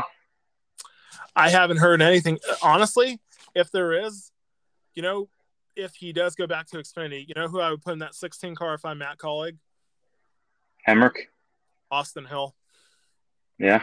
I feel like he's definitely ready for the Cup Series. Yeah, I just saw he's going to be driving some more Cup races, isn't he? Yeah, he's going to do Atlanta in the 62 Baird car. And I think they're going to do a majority of the plate races. And I know he did run Michigan last year. That was his Cup debut, and he ran solidly in the top 20 that day. I'd love to see LaJoy in that 16 car. Oh, me too. So, AJ, 20th in points, 298 points, 16 starts. His best start and finish came at Sonoma. He finished 6th. He did finish 6th in the Daytona 500 as well, but those are his only top 10 finishes on the year. 1 lap led and 3 DNFs, Josh. It's got to be enough. It has to be enough because, I mean, I didn't expect AJ to make the playoffs. I mean, obviously you think of all the road courses that give him a chance to make it, but I didn't think he was going to be this bad. No, me neither. And it's weird because when he ran part-time in that car the last 2 years, he won Indy. He got tons and tons of top fives at all the road courses, even top tens on some of the ovals. So I'm definitely puzzled with the way that AJ's run this year. Same. Our boy, the number 17 of Chris Buescher, 11th in points, 430 points. Best start on the year, 5th at Fontana and Dover. He finished 3rd at Talladega. 3 top fives, 7 top tens, 50 laps led on the year. His only DNF was at Atlanta Motor Speedway. So if we gave Brad a B-, Chris Buescher is definitely going to be in the B category, Josh. I would agree. Yeah. I hate to give him a higher grade than Larson, but I go back to how last year looked and the expectations. I agree on that. And I can't give him the same grade as Brad because he's higher in points and he's led more laps, right? Actually, Brad's led more laps on the year, 115 compared to. Oh, that's right. He has. Okay. But the thing with Brad is the majority of those laps were the Daytona 500 in Atlanta. Right. So, I mean, other than that, like, I'm trying to think, like, a lot of them were, you know, how he likes to stay out during the green flag pit stops. You think of, like, Fontana, Richmond, Dover, places like that. Yeah, I think a B is a good grade for Buescher. This next one is going to be easy. Our points leader, the number 19 of Martin Truex Jr., 525 points. He won the pole at Darlington, our most recent winner at Sonoma. He also won at his home track of Dover. 5 top 5s, 8 top 10s, 434 laps led on the year. His lone DNF was at Darlington when he had the car to beat early on. Josh, it's safe to say not only does Martin Truex Jr. get an A+, but he truly is back. Yeah, we talked about it the other day about the breakup with Sherry that probably resurrected his career, to be completely honest. Yeah, it's sad, and obviously we hope and pray that, you know, Sherry's doing well. I mean, I can't imagine having 3 bouts of ovarian cancer. Right. But you could definitely tell last year in 2022, Martin, and ironically, this was the day last year that he announced he was coming back for 2023. But that first half of 2022, Martin just looked and sounded like somebody that was ready to retire. He did. Yeah. And right off the bat, he wins the Busch Clash. And you sort of saw right then and there that they were back to their old self. And honestly, man, it's safe to say that he's definitely championship form material. And it wouldn't even shock me if he becomes a 2-time champion in November. I mean, we still got to go, but they're looking like their old self right now. Yeah, and we've said this for a couple of guys so far, but I think this is more true for Martin than anybody, as he's definitely not done winning yet. Oh, no.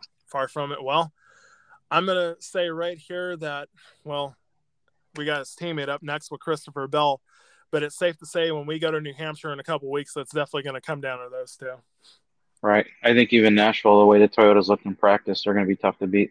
Well, I'm sort of – if I were to drop any hints as to who I'm picking for Sunday night, there you go.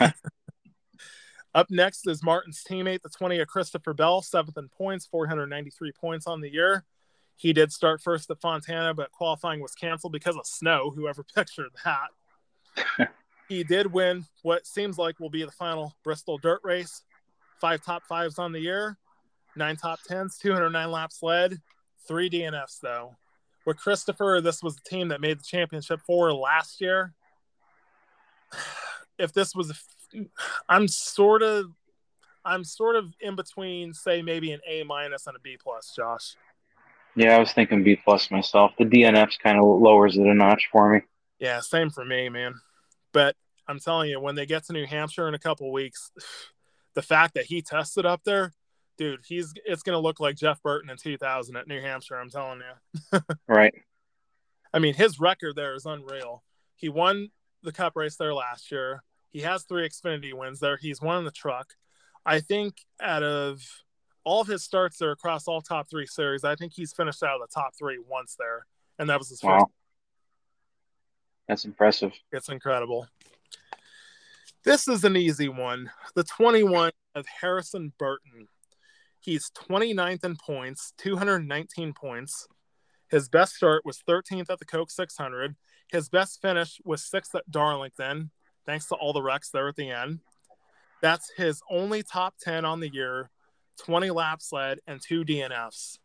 For a guy that could be taking over the 10 car next year, that is an easy F. Yep. Well, I guess it pays off having a last name like that, man. I don't get – I have nothing against Harrison, but I don't get how he's being touted for – I mean, Stewart-Haas is in decline, but a premier ride like the 10 car. Right, and we've seen that 21 car in Victory Lane more recently than not, so we know it could be a race-winning car. Well, even Matt DiBenedetto was doing good in that car. I mean, he in both Las Vegas races in 2020. He caught fire towards the end of 2021 with Jonathan Hassler, but he knew he was a lame duck right then and there. But the good thing with Matt this year in the Truck Series, even though he won Talladega last year, it looks like Matt has and that 25 team, it seems like they're starting to have a bit of a breakout season. Now, did Almirola sign a 2-year deal with Stewart Haas, or is it just a 1-year deal? He signed a 2-year deal, but there is some talk that he might forego that 2024 season. He could retire. Honestly, Josh, like I was saying, I have nothing against Eric Almirola as a person, but if I'm him, just retire already. Yeah, I agree. I mean, you've won 3 Cup races. You've won in all 3 levels in NASCAR. I will admit it was impressive, him winning the Xfinity race at Sonoma. But it's time, man. So if that does come to fruition and Harrison gets the 10, who do you see taking over the 21 car? Zane Smith. Yeah? Yeah, I read a rumor a couple weeks ago that Zane is one of the possibilities for the 21 car should Harrison Burton go somewhere else. But there's also some talk that, Harrison could be back in the 21, so it remains to be seen. But me personally, I'm thrilled with Josh getting the 4 car. I would love to see Zane Smith get the 10 car. Yeah, that'd be a pretty young, stout team if they go that route. It sure would. Up next is our defending champion, the 22 of Joey Logano, 9th in points, 444 points. His 2 poles on the year were Las Vegas and Atlanta. He did beat his former teammate, Brad Keselowski, for the win at Atlanta. 5 top 5s, 8 top 10s, 217 laps led on the year, 3 DNFs. Dale Earnhardt Jr. said it on his podcast yesterday. Joey Logano, just like last year, they're having such a confusing season, Josh. Yep, he's just sitting there lying in the weeds, waiting until the playoffs roll around. He's going to turn it on, as he always does. Just like last year. And even though he's the defending champion, even though he won Atlanta, I mean, this slump that they've been in, it's been an ugly slump. You sort of have to go in the direction of a B, honestly. Yeah, I think that's about right. Yeah, I can't give him the same grade as Brad because, I mean, Brad's season, it seems like it's sort of going in that direction right now. Right. Yeah, the lack of laps led and the DNFs are definitely a B for sure. And let's face it, for Joey, 217 laps led on the year. About 140 of those were the win at Atlanta. Right, and that win doesn't really hold a whole lot of merit for me. No. Up next is the 23 of Bubba Wallace, 15th in points, 354 points on the year. His best start was 2nd at Darlington. He has a trio of 4th-place finishes on the year. Las Vegas, Kansas, and the Coca-Cola 600. 4 top 5s on the year. His only other top 5 was a 5th place finish at Darlington, 5 top 10s, a 9th at Martinsville, 53 laps led year, but the glaring stat that I talk about, Josh, 5 DNFs. Yeah, you definitely can have that. I'm going to go with a C- for Bubba. Yeah, I'm sort of in that same direction as well. Sorry, Kelly, by the way. But, the thing with Bubba is, like we talked about before, this is a team. They have the speed. They have the potential. They have the potential, honestly, to be a B team. They really do. But it's the mistakes. It's the mistakes on pit road. It's the mistake the last lap at Talladega.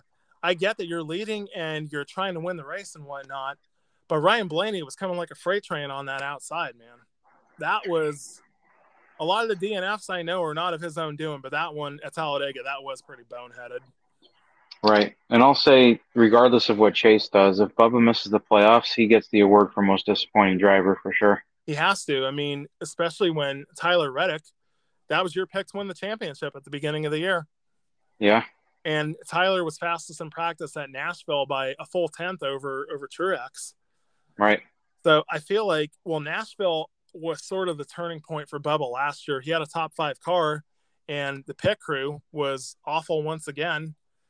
And that prompted them to finally make changes on the pit crew. But they definitely have to make the playoffs. And I feel like you know, he's got a good stretch coming up. When you look at, say, Atlanta, New Hampshire, you know, Michigan, of course, you think of the battle that he and Kevin Harvick had last year, and Daytona, of course, they definitely have to get to victory lane. I feel like this team, they definitely have the potential. They could definitely be a B team, but they've got to stop the bleeding at some point. Yeah, I agree. And the biggest thing with Bubba is the road courses. The road courses are definitely his Achilles heel. That's for sure. Up next is Sean Rosansky's boy, the 24 of William Byron. Woo! Now, William is second in points with 512 points, but Josh, he was penalized 60 points after Richmond because of the greenhouse infraction.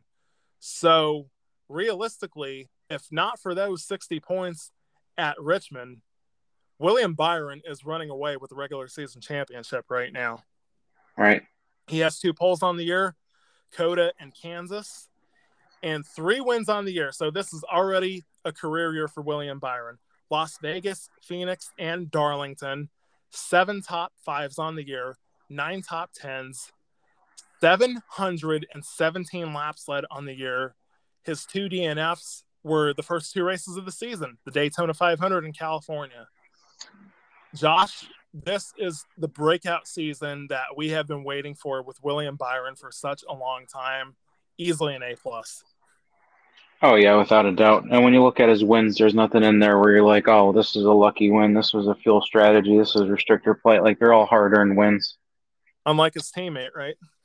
Right. I had to throw that. Yeah, definitely an A+ for Willie B. He's having a hell of a season. I mean, Las Vegas and Phoenix, his car was awesome there at the end of the race. You know, Darlington, I mean, he definitely was in prime position when Chastain and Larson took each other out, but he was up there all day.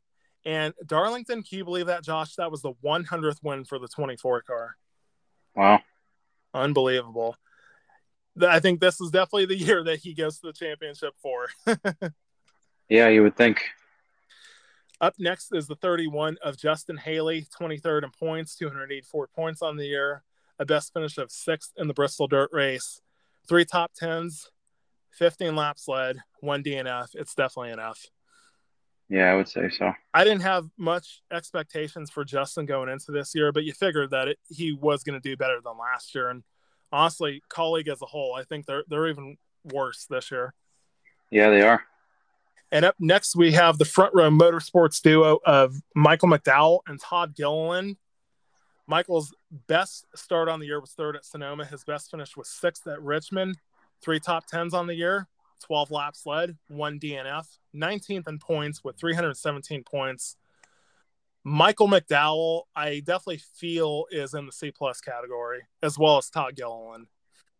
Right. Yeah, I was going to go to C there for McDowell. He's running about where you'd expect him to, but it's still kind of disappointing. It definitely is. And I feel like some of it was, you know, Blake Harris being hired to go work with Alex Bowman over at Hendrick Motorsports. I feel like Michael was definitely having a career year last year, even more so than when he won the Daytona 500. I felt like they were a great duo together. And right.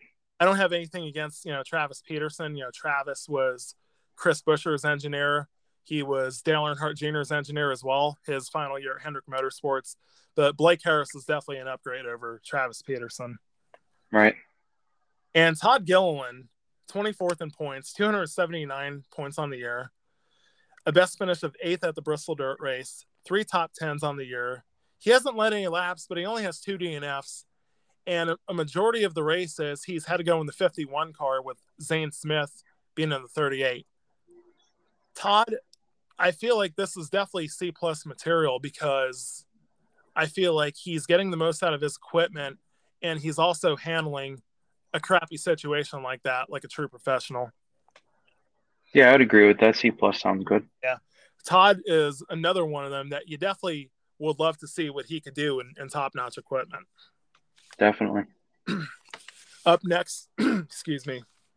Up next is the 41 of Ryan Preece, 25th in points, 269 points. He did win the first pole of his career at Martinsville Speedway. But Josh, his best finish on the year is 12th at Phoenix. and 141 laps led on the gear, but 135 of those were the first 135 laps at Phoenix. 4 DNFs on the year. If it wasn't for how dominant he was at Martinsville before he sped on pit road, it definitely would be an F. I got to give Ryan a D. I'm going to give him an F just because my expectations for him this year were through the roof. So based off of that, I'm going F. And he dominated the last half of the Clash before he had the battery issue. Right. And he was running, and I mean, Daytona's Daytona, but a majority of the 500, he was running second or third before he got caught up in a wreck. Yeah. They've been disappointing. These next two guys are surefire Fs. When the 42 of Noah Gregson and the 43 of Eric Jones. Honestly, Josh, to me, now that I think of it, Eric Jones gets my vote for most disappointing driver this year.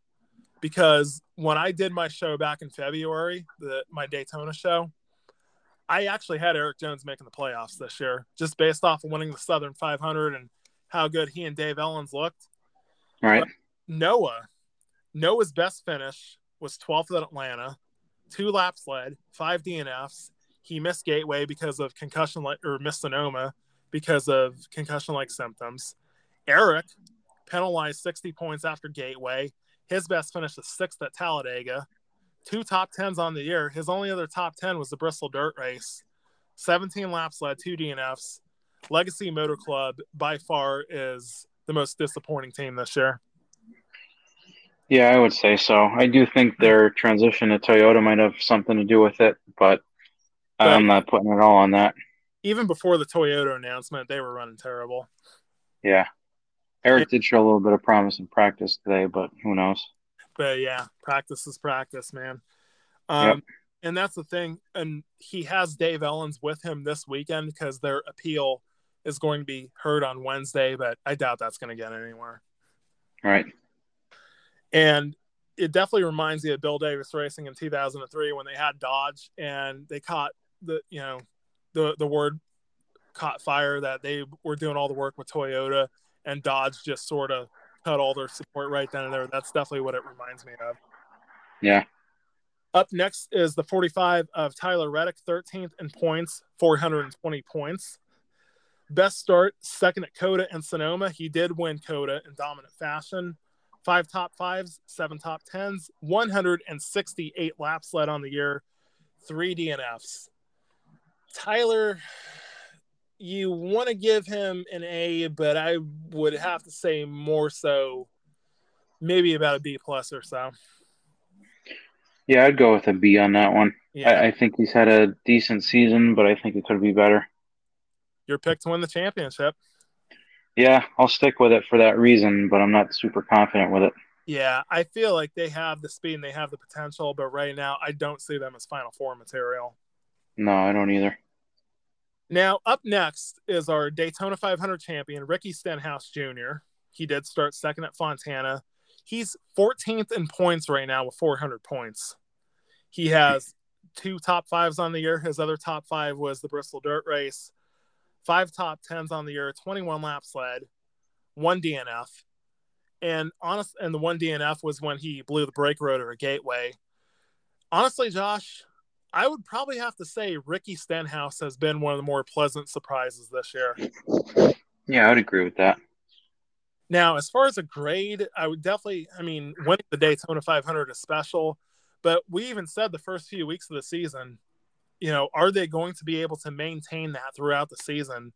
And I feel like he and Mike Kelly have done a really, really good job. So I don't know. I'd probably have to go with about a B. Yeah, that sounds about right. Yeah. The Daytona win definitely pushes it up a little bit. Absolutely. Up next, the moment you've been waiting for is the number 48 of Alex Bowman. And honestly, Josh, would you have to say probably the most confusing season in NASCAR this year? Yeah, it's definitely a head scratcher. I don't mean that in a smart ass way. I don't. But it's like Dale Jr. said on his podcast yesterday, at the beginning of the year, they had so much speed and you thought like this team was really on the brink of, having a breakout and winning a race or two and doing great things. And I almost feel like the greenhouse penalty at Richmond, and then, of course, you know, Alex missing 3 races with a fractured vertebrae, a 4th if you count the All-Star race. It's definitely been a mystery this year. But here's the thing. Even with him missing 3 points races, he's 16th in points with 331 points. You add on the 60-point penalty after Richmond. The pole sitter for the Daytona 500, what a shock, huh? But 3 top 5s on the year. He finished 3rd at Las Vegas and Coda, and his other top 5 was 5th in the Daytona 500. 6 top 10s on the year, 47 laps led, 0 DNFs. I mean, for missing 3 races, to be penalized all those points, and right now have the final playoff spot, I'd honestly, I feel like that's maybe B or B- material, I guess. I think this is another one I'm going to have to give an incomplete to because of the injury. But, and go ahead. I think this one could affect him a little more than Chase with the leg, simply because, you know, you're sitting in the seat, the compression, all that. Yeah.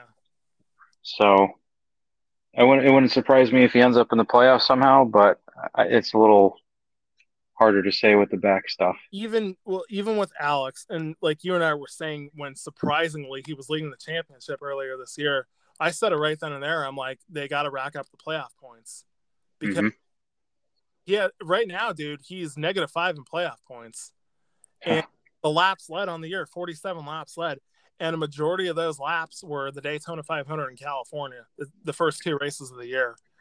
So even despite missing the 3 races, he'd be in if the playoffs started today. Yeah, yeah, he'd have the final spot. That's crazy. That's and you know, for me being his biggest critic, I feel like that's what's most impressive about his season. Yeah, definitely. He has the final playoff spot with missing 3 races and being docked 60 points. And it's definitely incomplete, like you were saying. But honestly, man, I can't shy away from how he's had a respectable year considering the circumstances. But those 6 top 10s, Josh, you want to know when his last top 10 was? When? April 2nd at Richmond. Wow. So, yeah, you're going on almost 3 months without a top 10 finish. And his last top 5 was Coda, March 26th. I guess if I had to give him a grade, since he did only miss 3 races, I would probably go with B-. Yeah, that sounds about right. I feel like he and Blake Harris, they already have great chemistry, but they definitely have to win. Otherwise, they definitely run that risk of missing the playoffs. Yep. So we're down to the 54 of Ty Gibbs. Let's face it, he has Rookie of the Year in the bag at this point. Yeah. So he's 18th in points with 320. He started 3rd at Talladega. He had a trio of 9th place finishes in a row, Atlanta, Coda, and Richmond. And a matter of fact, all of his top 10s came in a row, 4 in a row. He scored his first top 10 of the season at Phoenix. 4 laps led on the year, 2 DNFs for Ty Gibbs. I'm going to go with a C+, I guess. I mean, it is Kyle Busch's old team. Right. And even the last 2 years, Kyle Busch wasn't exactly turning it up. Well, I think more than anything, I just feel like he and Ben Bayshore were not a great combination together. Right. I mean, look at him already with Randall Burnett. Like, you swear the 2 of them have been working together for 6-7 years. Yeah, the change of scenery definitely helped. It definitely has. And, you know, Ben has been demoted back down to the Xfinity Series, and I forget what car he's on. I think it's – I don't know if it's the 18 or the 19 car in Xfinity, but he hasn't really done anything this year. Now, do you think Ty gets a win this year before it's over? I doubt it, honestly. I feel like he's better. I feel like he's going to get some top 5s, but I feel like that first Cup win, it'll probably be in 2024. Yeah, that sounds about right. Now, the next one is the 77 of Ty Dillon, 32nd in points, 146 points, a best finish of 14th at Talladega, 4 DNFs. It's an F, dude. Definitely an F.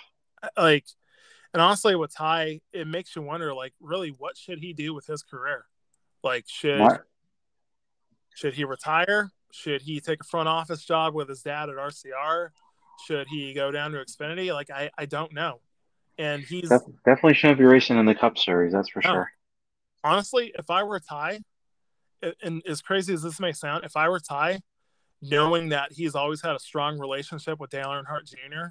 and he has Bass Pro Shops just like Dale Jr. and Josh have, if I were him, I'd be talking to him about trying to get in that A car next year. Oh, yeah, definitely. I mean, honestly, that's probably the only thing I think that could save his career. Yeah, that'd be a good move.